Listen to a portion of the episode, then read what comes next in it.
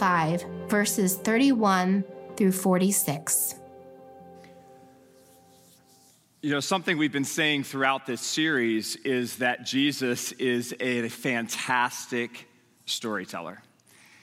And um, one of the reasons that we want to internalize that is because we, we have to realize through all of these stories that, that, that our Heavenly Father has also been telling his beautiful story of redemption and forgiveness and restoration in your life and through your life he's telling that story. And that's why we have a resource for you and it's back at the communion tables that we've been encouraging you to pick up. It's just a little it's just a piece of paper that helps you walk through what your story is. What's the story that god has been telling in your life and through your faith journey wherever you are on that journey? It's a great resource. It's why we want to resource you for easter Easter's just in two weeks, and we have lots of opportunities to come and celebrate and to worship, and lots of opportunities to invite. And as Brian said in the video, we all know somebody. And we have little invite cards for you on the back uh, on the tables here and you can also go to thewocc.com slash easter i encourage you take one of those cards it's going to tell you what to do when it comes to inviting someone to join you this easter because the most important thing you can do with the story of grace and redemption that Jesus is telling in your life and through your life is for you to share it with someone else. So don't pass up the opportunity as your neighbors and our friends and family are more open at Easter time than any other time of the year to accept an invitation. When you say, hey, what are your plans for, for Easter this year? When whatever their reply, you say, well, maybe you would like to come to church with me. What service, what time would be good for you? That's how we're going to celebrate this Easter, okay? So make sure you pick up those resources, go to our website. You're going to want to be a part of what we're doing this Easter, so make sure you do that. You know, when Jesus told a story, he always drew on his audience's commonly held knowledge in their culture, something they could relate to. And then it seems like just like that, he would then flip it. And he would add something in about what God's kingdom is doing currently in their lives. And so, whenever Jesus uses the term the kingdom of God, or interchangeably with kingdom of heaven or Jesus' kingdom, it all means this that God's sovereign will and his power is infiltrating earth. And it's starting to turn over everything that we thought we knew. It's starting to remake everything that had been ruined by sin into something beautiful the way that God already intended it to be. And when Jesus talks about the kingdom of God, he's saying it is advancing now, right now, amongst us in our very time. And so when Jesus tells a story about the kingdom of God, we should pay attention because it's happening now. Here's our big idea for today let your actions speak louder than words. Let your actions speak louder than words. Let's jump into our scripture for today, Matthew chapter 25. All right, we're in Matthew chapter 25, verse 31. If you don't have a Bible, we have them at the hub out here in the lobby. So we would love to just give you one, all right, because we want God's word in your hands. So turn with me there. It'll also be on the screen. Here we go. When the Son of Man comes in his glory, and all the angels with him, he will sit on his glorious throne. And all the nations will be gathered before him, and he will separate the people one from another as a shepherd separates his sheep from the goats. He will put the sheep on his right and the goats on his left. Now, this is for Jesus' audience, this, eh, this agrarian culture, very familiar scene. As shepherds would, would lead their flocks out into the field during the day, that sheep and goats would graze together, but at night when they bring them in, they would, they would separate them out. And so this, this so far, Jesus' audience is with them. They're tracking with him, okay? They understand this. Let's keep going, verse 34. Then the king will say to those on his right, Come, you are blessed by my Father. Take your inheritance, the kingdom prepared for you since the creation of the world. For I was hungry, and you gave me something to eat. And I was thirsty, and you gave me something to drink. I was a stranger, and you invited me in. And I needed clothes, and you clothed me. I was sick, and you looked after me. I was in prison, and you came to visit me. Then the righteous will answer him, Lord, when did we see you hungry or feed you, or thirsty and give you something to drink?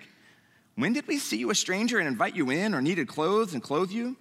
When did we see you sick or in a prison and go and visit you? And the king will reply, I tell you the truth.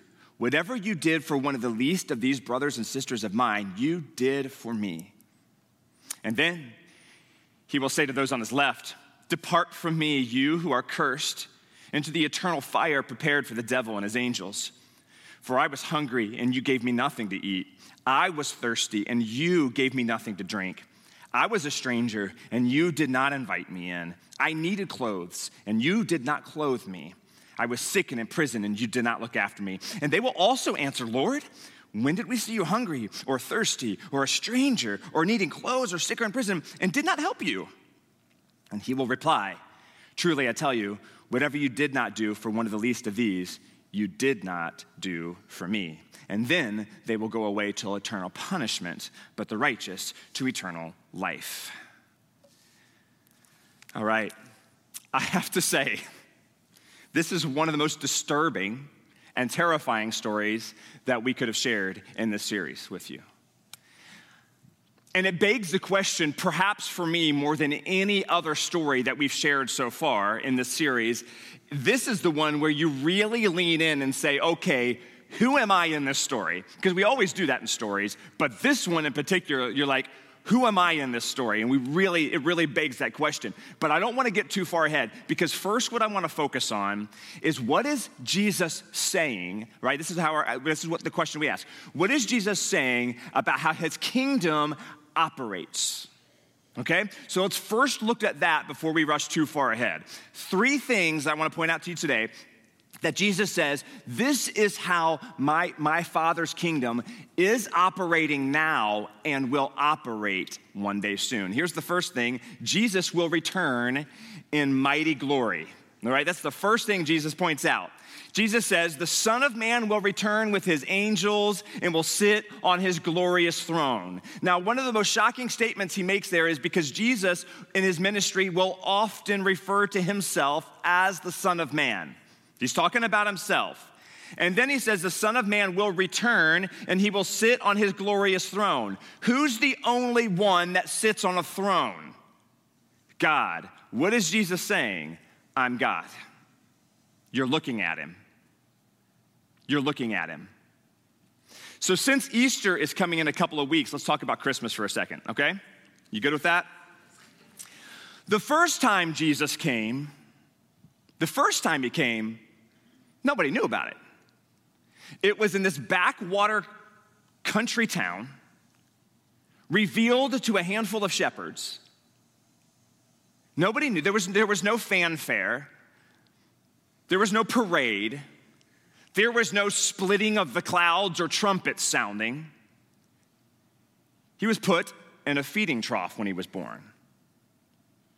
The kingdom of God began to infiltrate on Christmas morning but it was subtle, and it was humble, and it was quiet.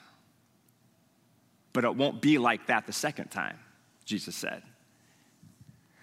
Now, we might say, you know my problem with that is? Maybe you didn't, maybe you haven't had this problem. Now I'm gonna bring it up and it's gonna bother you, all right? Um, you know what my problem is, is? Is if Jesus just would have come with the trumpets and the cloud thing and the lightning and the angels the first time, then nobody would have an excuse not to believe. Everybody would have seen it and everybody would have believed. Why didn't he just do it that way the first time? Right? That's a fair question. All right? And that's really a, a, lens through which our culture views all kinds of things, right? It's the biggest, loudest thing that gets the most attention and therefore must be most important. Things go viral on social media and hundreds of thousands of people are clicking and sharing. And that's the thing that my kids always say, Hey, did you see that video? And my answer is always like, No, I have no idea what you're talking about. All right. But but that's the thing. All right. That's the thing that gets the most attention. Right. We give MVP awards, we give Grammys, we give trophies, and the people that are out front, the people that are on stage, the people that are at the podium, they've got to be the most accomplished they have to be the most important. It's our culture feels that, right? And we, we understand that. We're used to it. These things grab our attention, they inspire our achievements, and they cultivate praise from us, don't they? The loud things always do that. I read a, a, brief article in Time Magazine, which was talking about these, these um, I mean, for, for you know, these UFOs that have been shot down, these balloons and such over Canadian and US airspace recently, right? You've seen that news. It was kind of happening last month, right? And the article was asking the question why didn't we see these things coming, all right? And, and one, um, one person said, well, here's the thing. Here's the thing our radar systems are designed to recognize jets, rockets, and missiles, larger things moving very quickly that have a higher heat signature. And, and, and this person said, to be honest with you, these smaller things, these balloons and these drones and these things like that, for the most part, we're missing it because our radars haven't been tuned in to look for them. So, what are they saying? What are they saying there? We didn't see him because we weren't looking for him. You know, Jesus, throughout his ministry, performed lots of miracles, didn't he?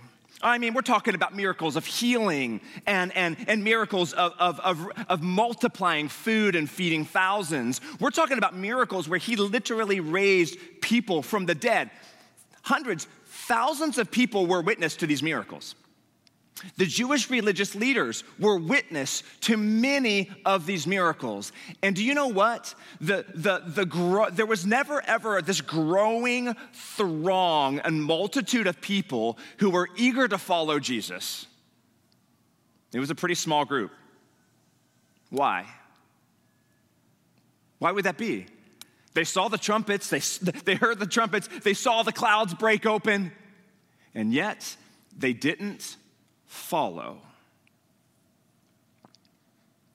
Because big cloud splitting, trumpet blasting events very rarely ever change a person's heart.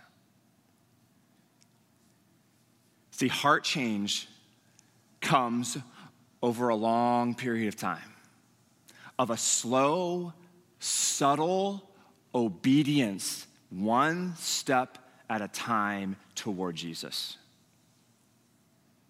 That's how your heart begins to be regenerated and renewed.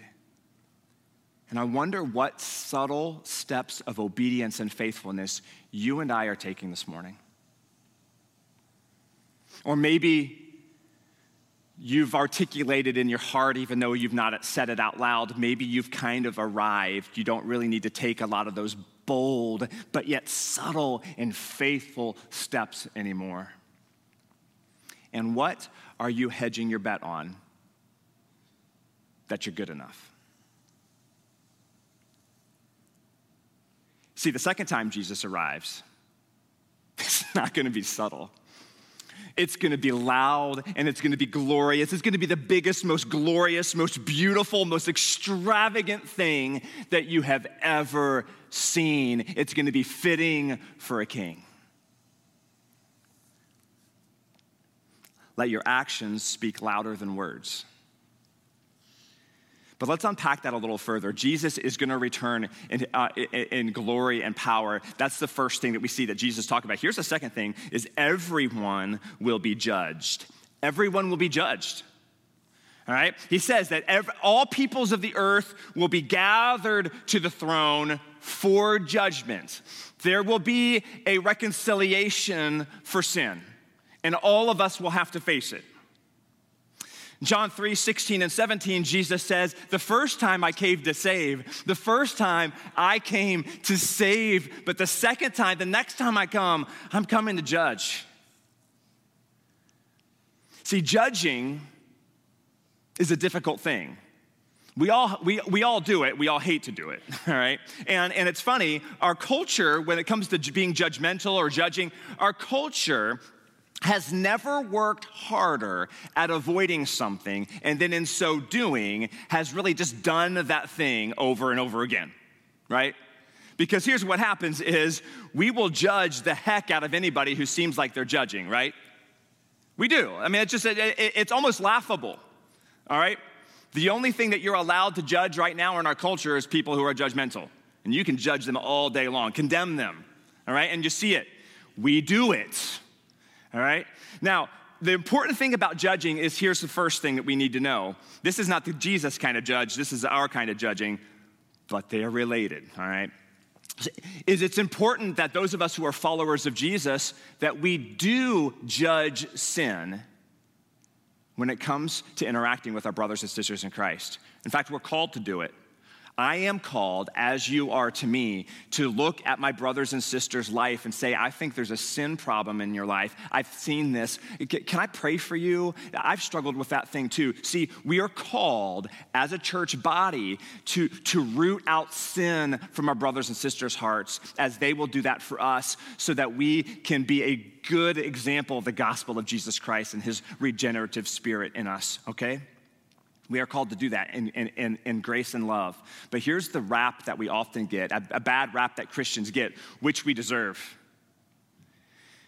And that's that we are judgmental. We label people. Ah, oh, we love to label people. All of us do. We've been conditioned to do it in our culture. In the church, what, we, what we've done is if we've, we've taken Christian principles and Christian ideas and we've actually put them on people who have never claimed to have been regenerated by Jesus. They're not Christians. And yet we've said, but you should be living like Christ. And why? Why would they? Oh, but we label and we judge and we assign value and we ignore people and sit pretty high up on our horse. See, we claim to follow Jesus. But sometimes I wonder is his church really preparing anyone for his return? And are our own hearts prepared for his return? We've been called to live a different life in a different way. And he's coming back to judge. Let your actions speak louder than words. Here's one more thing I see in a third thing that I see in Jesus' second coming, which he's talking about in this story. And that is that there will be only one thing that will distinguish one person from another. so he's going to return in glory and power. He's going to judge. And the third thing excuse me, only one thing will distinguish one person from another. That's what we see in this text.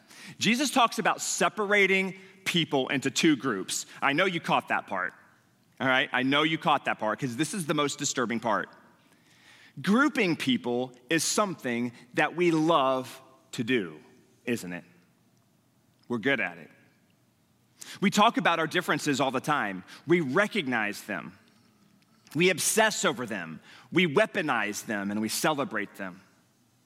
Whether it's race or, or pronouns or, or sexuality or, or abilities or those who have college debt and those who don't. I mean, we, we love to categorize people, don't we? And the more we fight against it, the more sometimes it finds out, we find that we're doing it all the more in our attempt to eliminate the, the categorization of people into different groups, we kind of just keep leaning into it because it's all around us. We've been conditioned to compare and to separate and to judge. And I wonder has that brought you any more peace in your day and in your life? Has that helped you? Cultivate and bring peace into the life of other people around you.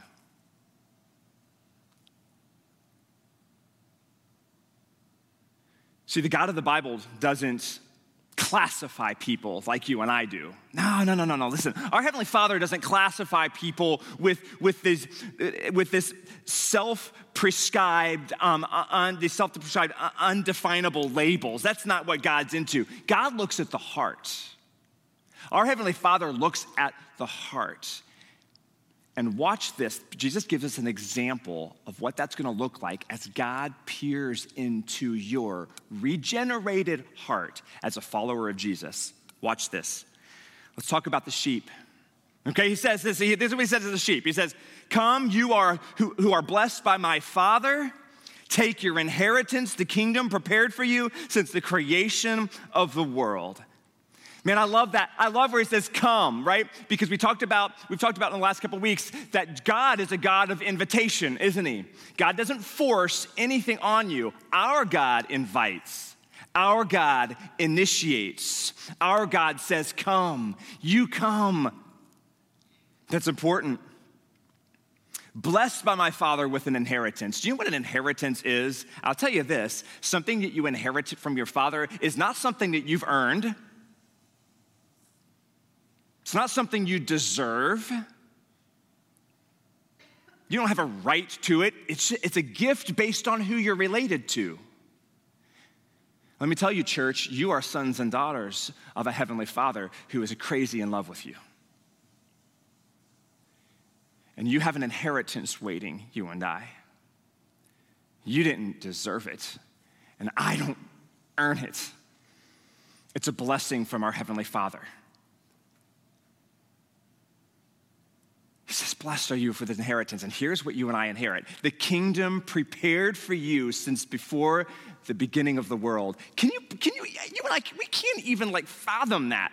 That our Heavenly Father foreknew your life. He knew your name and He prepared a place for you since before the beginning of time. A place for you, a reward for your soul, a place for your resurrected body one day.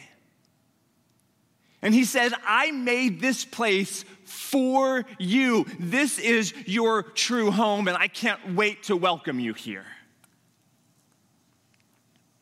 Do you believe that? Well, that's the message that Jesus gives to the righteous, he says. Now, notice something. Now, there's something. I didn't notice this actually. I've read, uh, for the many times I've read this, this was shocking to me. All right? This group of sheep, they're surprised. Did you notice that? Did you catch that? Like, when did we do those things? When did we feed or, or come and visit or clothe or, or, or when did we do this? They're, they're surprised. Now, now, Jesus' audience, which at this point is at least his disciples, all right, they're all Jewish men. See, like you and I, we love to insert ourselves into as the heroes of the story. We're, eh, so you and I would read that and we're like, well, I mean, I'm the sheep. I mean, come on. Well, yeah, that's what his disciples heard it too. They're Jewish men. And so they said, well, clearly we're the sheep in the story right? They would understand this through their lens. And those dirty, Gentile, non Jewish, sinful people, they're clearly the goats. Now, that's not what happens, because look at the context here. That, that couldn't have been what Jesus was saying because this audience wasn't like, well, I'm, I'm a Jewish man. Well, I, I, I'm a Christian in America and I attend White Oak. I mean, of course. No, no these people are surprised.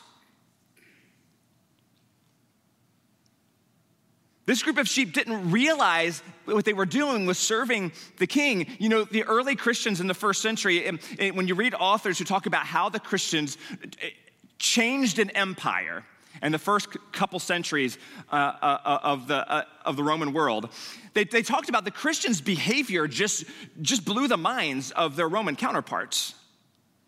Whereas the Romans, when baby girls would be born or unwanted babies would be born, they would literally just toss them out. They would take them outside the city gate and toss them out to be exposed and die or be eaten by wild animals. But the Christians stopped that practice and they encouraged their neighbors to do the same.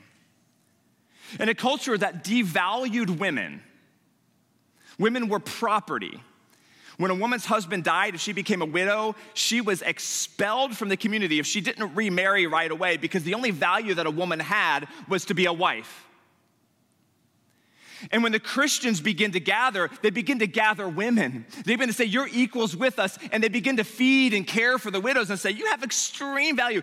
Guys, listen, women flocked to the Christian church in the first and second century because there was somebody who said they had value and it changed an empire. The Christians were helping the poor and staying in the cities when plague ravaged Rome and other cities was, was killing multiple hundreds of thousands, maybe even millions of people. The Christians stayed in the city to care for the poor. Emperor Julian wrote this to one of his priests, one of his pagan priests in the year 337 AD. Listen to what he says in his letter. This is Emperor, Ju- Emperor Julian to his priest. He says, When it came about that the poor were neglected and overlooked by our priests, then I think the impious Galileans, his word for Christians, observed this fact and devoted themselves to philanthropy. They support not only their poor, but ours as well. Julian hated Christians. He's like, they're not only caring for Christian poor, they're caring for, they're caring for the, the pagan Roman poor as well. He's like, what is going on here? All men, he says, see that our people lack aid from us.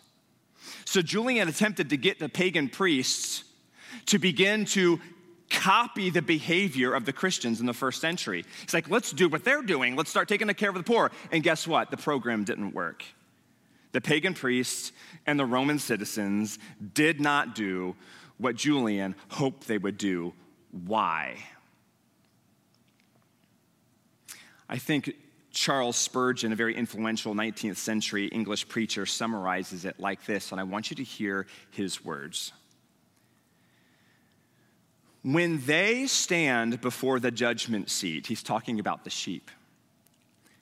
The bare idea of there being any excellence in what they have done will be new to the saints.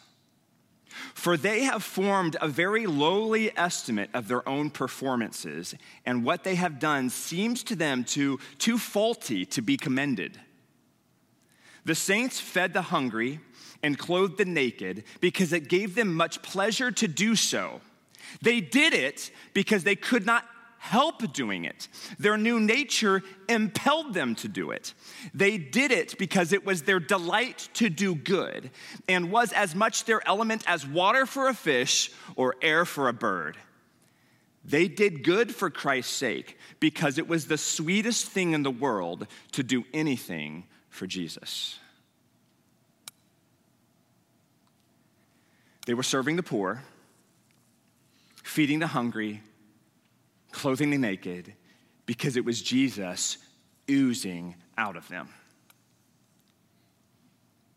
They provided through their actions proof that they had been regenerated by the Spirit of Christ. So, my question for you, brothers and sisters, is what is it about Jesus that is oozing out of you?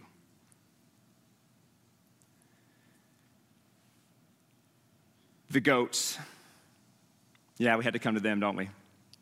Just got a couple minutes. We're going to talk about goats, okay? This is what Jesus says Depart from me, you who are cursed, into the eternal hellfire. Prepare for the devil and his angels. See, our God of invitation also gives you the opportunity to turn and depart, doesn't he? And it is said that to depart, to turn and walk away from the beauty and the excellence and the love and the faithfulness of a good Heavenly Father is, in fact, the hell of all hells. Then he says, cursed. Whereas the saints get an inheritance that they could not earn and they could not deserve, but only because they're related to the Heavenly Father, a curse is upon those who were given the invitation but declined who had people in front of them that they should have clothed and we should have fed and we should have cared for, but we said no?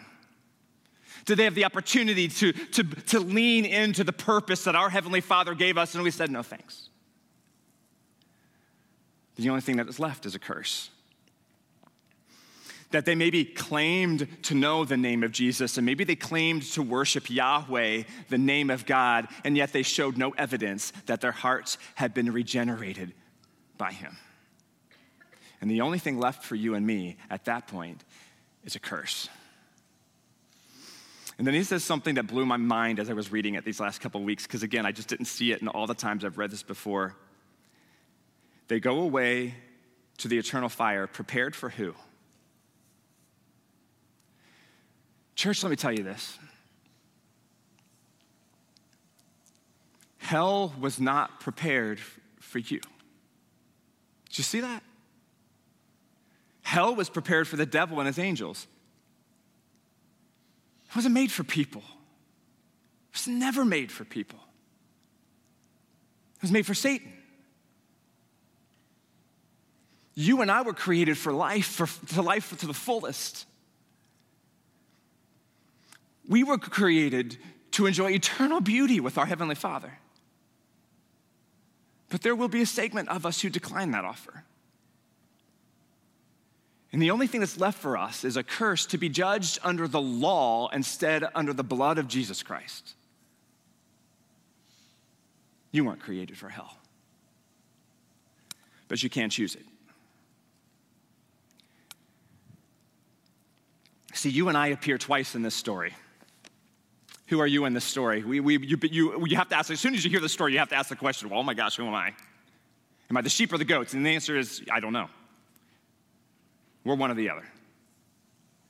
But do you know who else you are in this story? Do you know who I am in this story? We're the poor.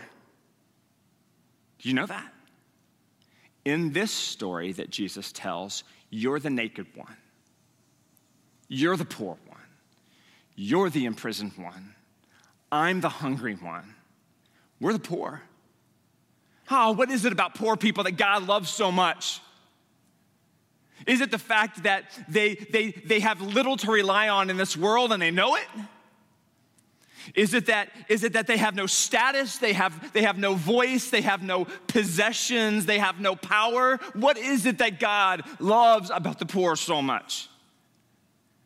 Is it that the poor are a physical representation of, of the decrepit and, and, and pitiful nature of our spirit and your spirit, mine and yours? Is it that the poor are the physical representation of how needy and broken and, and, and need of mercy that I am, that you are in? Is that why God loves the poor so much? Let me tell you, in this story, more than the sheep and the goats, we're the poor. And it's Jesus who rescues poor people when he died on the cross. Because he saw us struggling for sustenance to feed ourselves with something. He said, I'll let me give you myself the bread of life, and you'll never hunger again. He saw us thirsting for purpose, and our Heavenly Father said, I will quench your thirst and I will fuel you with purpose. And I will give you a story. It's my story that I'm going to tell into your life of grace and, and mercy. And I want you to go and share it with other people. He saw us naked. Oh my gosh, when my God looked at me, he saw me naked, struggling to, to hide my, my shame and my guilt and my sin and to cover it up. And my God went to the cross and he clothed me with righteousness and glory. Church, church, God sees you sick with the disease of sin and imprisoned by your anxiety and your depression and your fear. And my God gives us a spirit of freedom and boldness. We are poor without Jesus and lack everything.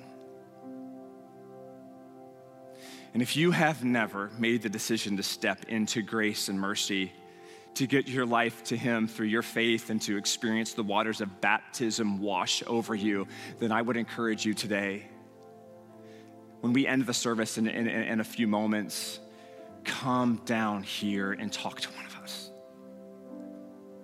I don't want you to miss it. And if you need to repent, uh, you, maybe your heart has been regenerated by the Spirit, but you've not been living like it, then I call you, church, to repent from it. There is need and there's purpose that our Heavenly Father has put right before you, and we've been ignoring it. No more. The time is short, but God is patient. Repent today. How you respond to Jesus is what distinguishes how you spend your eternity. He's going to come back. And he's going to take the throne that he once traded for a manger, that he then traded for a cross. And no one's going to miss it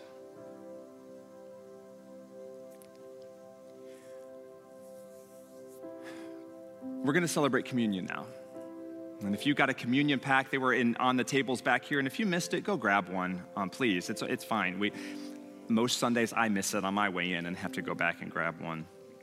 I want you to take that out. You know, when Jesus sat down with his disciples at the Passover meal, he gave them the bread, which was traditionally there, unleavened bread. Traditionally, at every Passover meal that these Jewish men had ever been at since they, since they could remember, they're little boys, they could remember this the bread. And Jesus broke that bread. He said, This is my body, take and remember me. So take it now with me. Those of you who are followers of Jesus, let's, let's take that together, this bread that represents his body broken for us on the cross.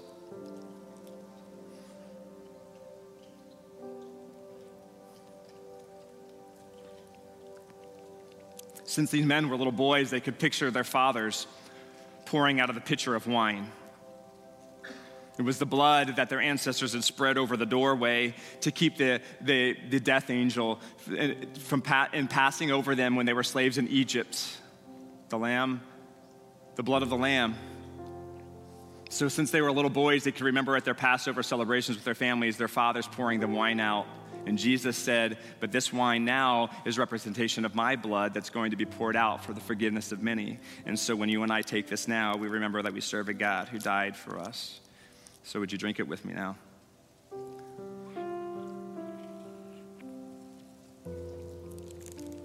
You know, one thing that was conspicuously missing from that Passover meal that the disciples must have thought Jesus had a lapse of memory is there was always lamb that their mothers had prepared perfectly and their fathers cut up and served. But there was no lamb sitting on the table that night because the lamb was sitting with them. So, as we remember every week that we gather around the table together as brothers and sisters, that Jesus is our sacrifice, our lamb who took away the sins of the world. And we celebrate that. Pray with me. Jesus, you are endlessly good. You are our King, our Savior, our Redeemer, our friend, our brother.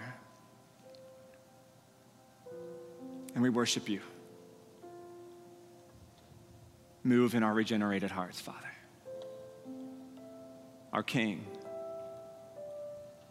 I love you. Amen.